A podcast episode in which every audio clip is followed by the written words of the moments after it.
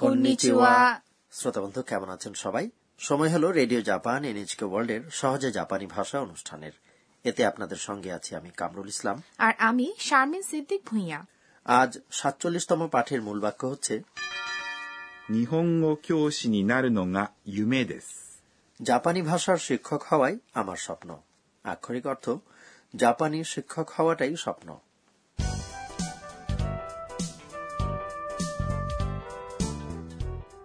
আমাদের এই আসরের প্রধান চরিত্র হচ্ছে থাইল্যান্ড থেকে আসা শিক্ষার্থী আন্না আন্না নিজ দেশের বাইরে এক বছর মেয়াদী পড়াশোনা প্রায় শেষ হওয়ার পথে আজ বিশ্ববিদ্যালয়ে তার শেষ ক্লাস অনুষ্ঠিত হচ্ছে চলুন তাহলে শুনে নেওয়া যাক সাতচল্লিশতম পাঠের কথোপকথন এই পাঠের মূল বাক্য হল 日本語教師になるのが夢です。 জাপানি ভাষার শিক্ষক হওয়াই আমার স্বপ্ন 最後に、皆さんの夢を教えてください。僕は日本を一周したいです。私は、日本語教師になるのが夢です。 এবার এসব কথাবার্তা ব্যাখ্যা করা যাক অধ্যাপক সুজুকি শিক্ষার্থীদের দিকে তাকালেন এবং তারপর বললেন 最後に、皆さんの夢を教えてください。 সবশেষে আপনারা সবাই নিজেদের স্বপ্নের কথা বলুন 最後に、 মানে হল শেষ ভাগে বা সবশেষে 皆さん অর্থ হল আপনারা সবাই প্রত্যেকে の এটি হল সম্বন্ধবাচক পদ 夢 অর্থ হচ্ছে স্বপ্ন を教 এই পার্টিকেল বাক্যের কর্মপদের পরে বসে えて、 এটি যে ক্রিয়াপদের তে রূপ সেটি হল 教えます。 অর্থ শেখানো জানানো বা বলা অর্থাৎ বলে দেওয়া এর পরে আছে ください。 প্লিজ ইত্যাদি অনুরোধ সূচক পদ ক্রিয়াপদের তে রূপের পরে কুদাসাই যুক্ত করে অনুরোধ প্রকাশ করা যায় তাই না ঠিক তাই শারমিন সান কাজেই 教えてください。 মানে হবে দয়া করে বলুন উত্তরে রড্রিগো জানালো 僕は日本を一周したいです。 আমি সমগ্র জাপান ঘুরে বেড়াতে চাই আক্ষরিক অর্থ আমার ব্যাপারটা হলো আমি জাপান জুড়ে চক্কর দিতে চাই 僕、 শব্দটির অর্থ আমি এই শব্দটি পুরুষরা ব্যবহার করেন 日本、 মানে হলো জাপান 一周、 কথাটির অর্থ এক চক্কর এতে রয়েছে একটি সংখ্যা 一、 যার অর্থ এক এবং গণনাবাচক পদ 周、 মানে চক্কর ও বুঝতে পেরেছি দুটোকে একসঙ্গে আমরা বলি ইস্যু ইচিস্যু নয় তাই না আপনার অনুমান একদম সঠিক শামিন সান এরপরে আছে したい、 যা আসলে একটি রূপান্তরিত ক্রিয়া মূল ক্রিয়াটি হল します。 অর্থাৎ করা এখানে সীমাস ক্রিয়াটির মাস অংশ বাদ দিয়ে যুক্ত করা হয়েছে তাই ক্রিয়াপদের তাই রূপ ব্যবহার করে ইচ্ছে বা আগ্রহের কথা প্রকাশ করা যায় এরপর আন্না ইতস্তত করে বলল 私は日本語教師になるのが夢です。 আমি আমার স্বপ্ন হল জাপানি ভাষার শিক্ষক হওয়া 私、 মানে আমি 日本語 মানে জাপানি ভাষা 教師、 অর্থ হল শিক্ষক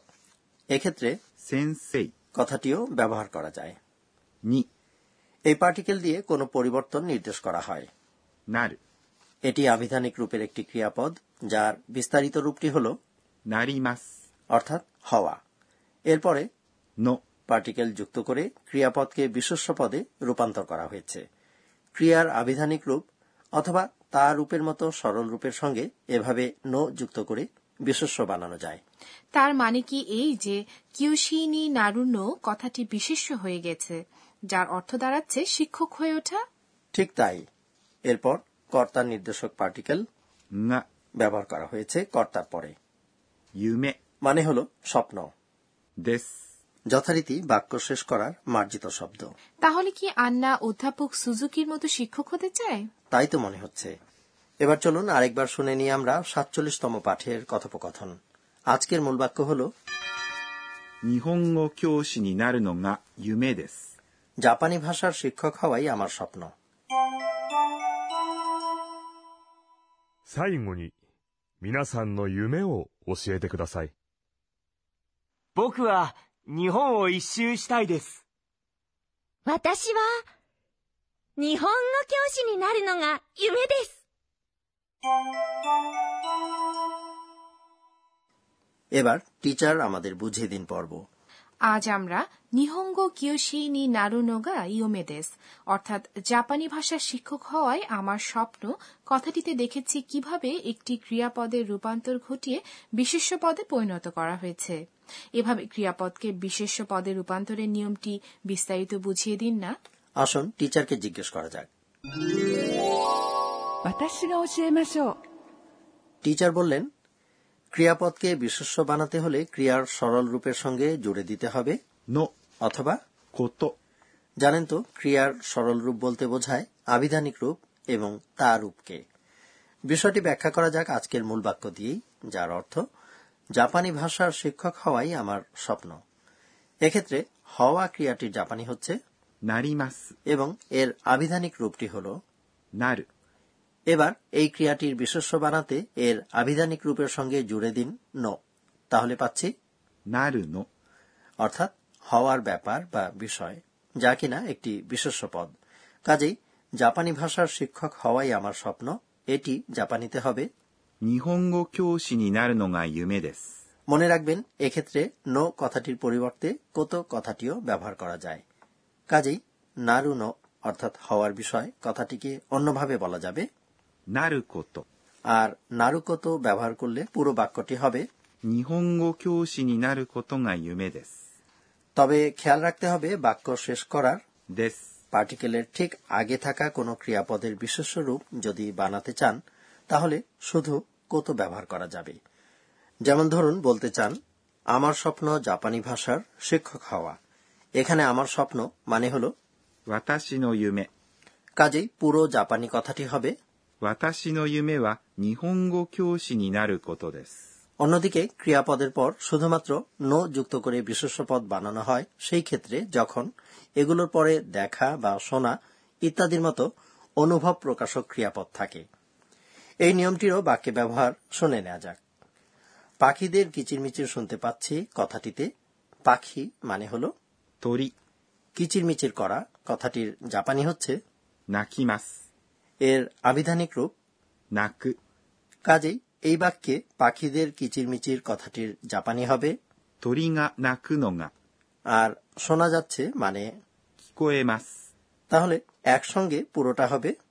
鳥が鳴くのが聞こえます。 অর্থাৎ পাখিদের কিচিরমিচির শোনা যাচ্ছে এই ছিল টিচার আমাদের বুঝিয়ে দিন পর্ব এবার ধন্যাত্মক শব্দ নিয়ে পড়ব আজ শেখা যাক স্বাচ্ছন্দ্য এবং পারদর্শিতা সম্পর্কিত কিছু ধন্যাত্মক শব্দ スラスラ、 কেউ অনায়াসে এবং অনর্গলভাবে কোনো কিছু বলতে বা পড়তে পারলে এই ধন্যাত্মক শব্দ দিয়ে তা প্রকাশ করা হয় ধরুন আপনি একটি জাপানি বই পড়তে গিয়ে একটু আটকালেন না তাহলে বলতে পারেন জাপানি বইটি আমি সুরাসুরা পড়তে পেরেছি এবার আরেকটি শব্দ ペラペラ、 এই শব্দ দিয়ে বোঝায় অনর্গল এবং অবিরাম কথা বলা এমনকি বলার কথা নয় এমন কিছুও যদি কেউ বলতে থাকে তাহলে এটি দিয়ে তা বোঝায় আচ্ছা বিদেশি কোনো ভাষা অনর্গল বলতে পারলেও তো পেরা পেরা কথাটি বলা হয় হ্যাঁ তবে সেক্ষেত্রে বলার ভঙ্গিটি কিরকম হবে তা শুনে দেখুন ペラペラ、 শুনলেন ধন্যাত্মক শব্দ スラスラ、 এবং ペラペラ、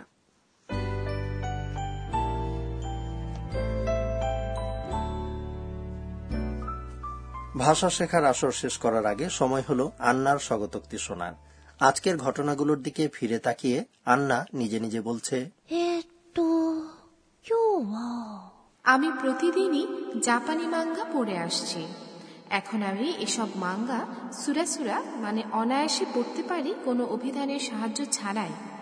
বছর জুড়ে এই পরিপূর্ণতা আমি অর্জন করেছি বন্ধুরা আজকের পাঠ নিশ্চয়ই উপভোগ করেছেন এই পাঠের মূল বাক্য ছিল 日本語教師になるのが夢です。 জাপানি ভাষার শিক্ষক হওয়াই আমার স্বপ্ন আগামী পর্বই হবে আমাদের শেষ পাঠ তাই আপনারা অবশ্যই সঙ্গে থাকবেন আশা করি তাহলে আবার দেখা হবে মাতা ওয়াই সীমাশো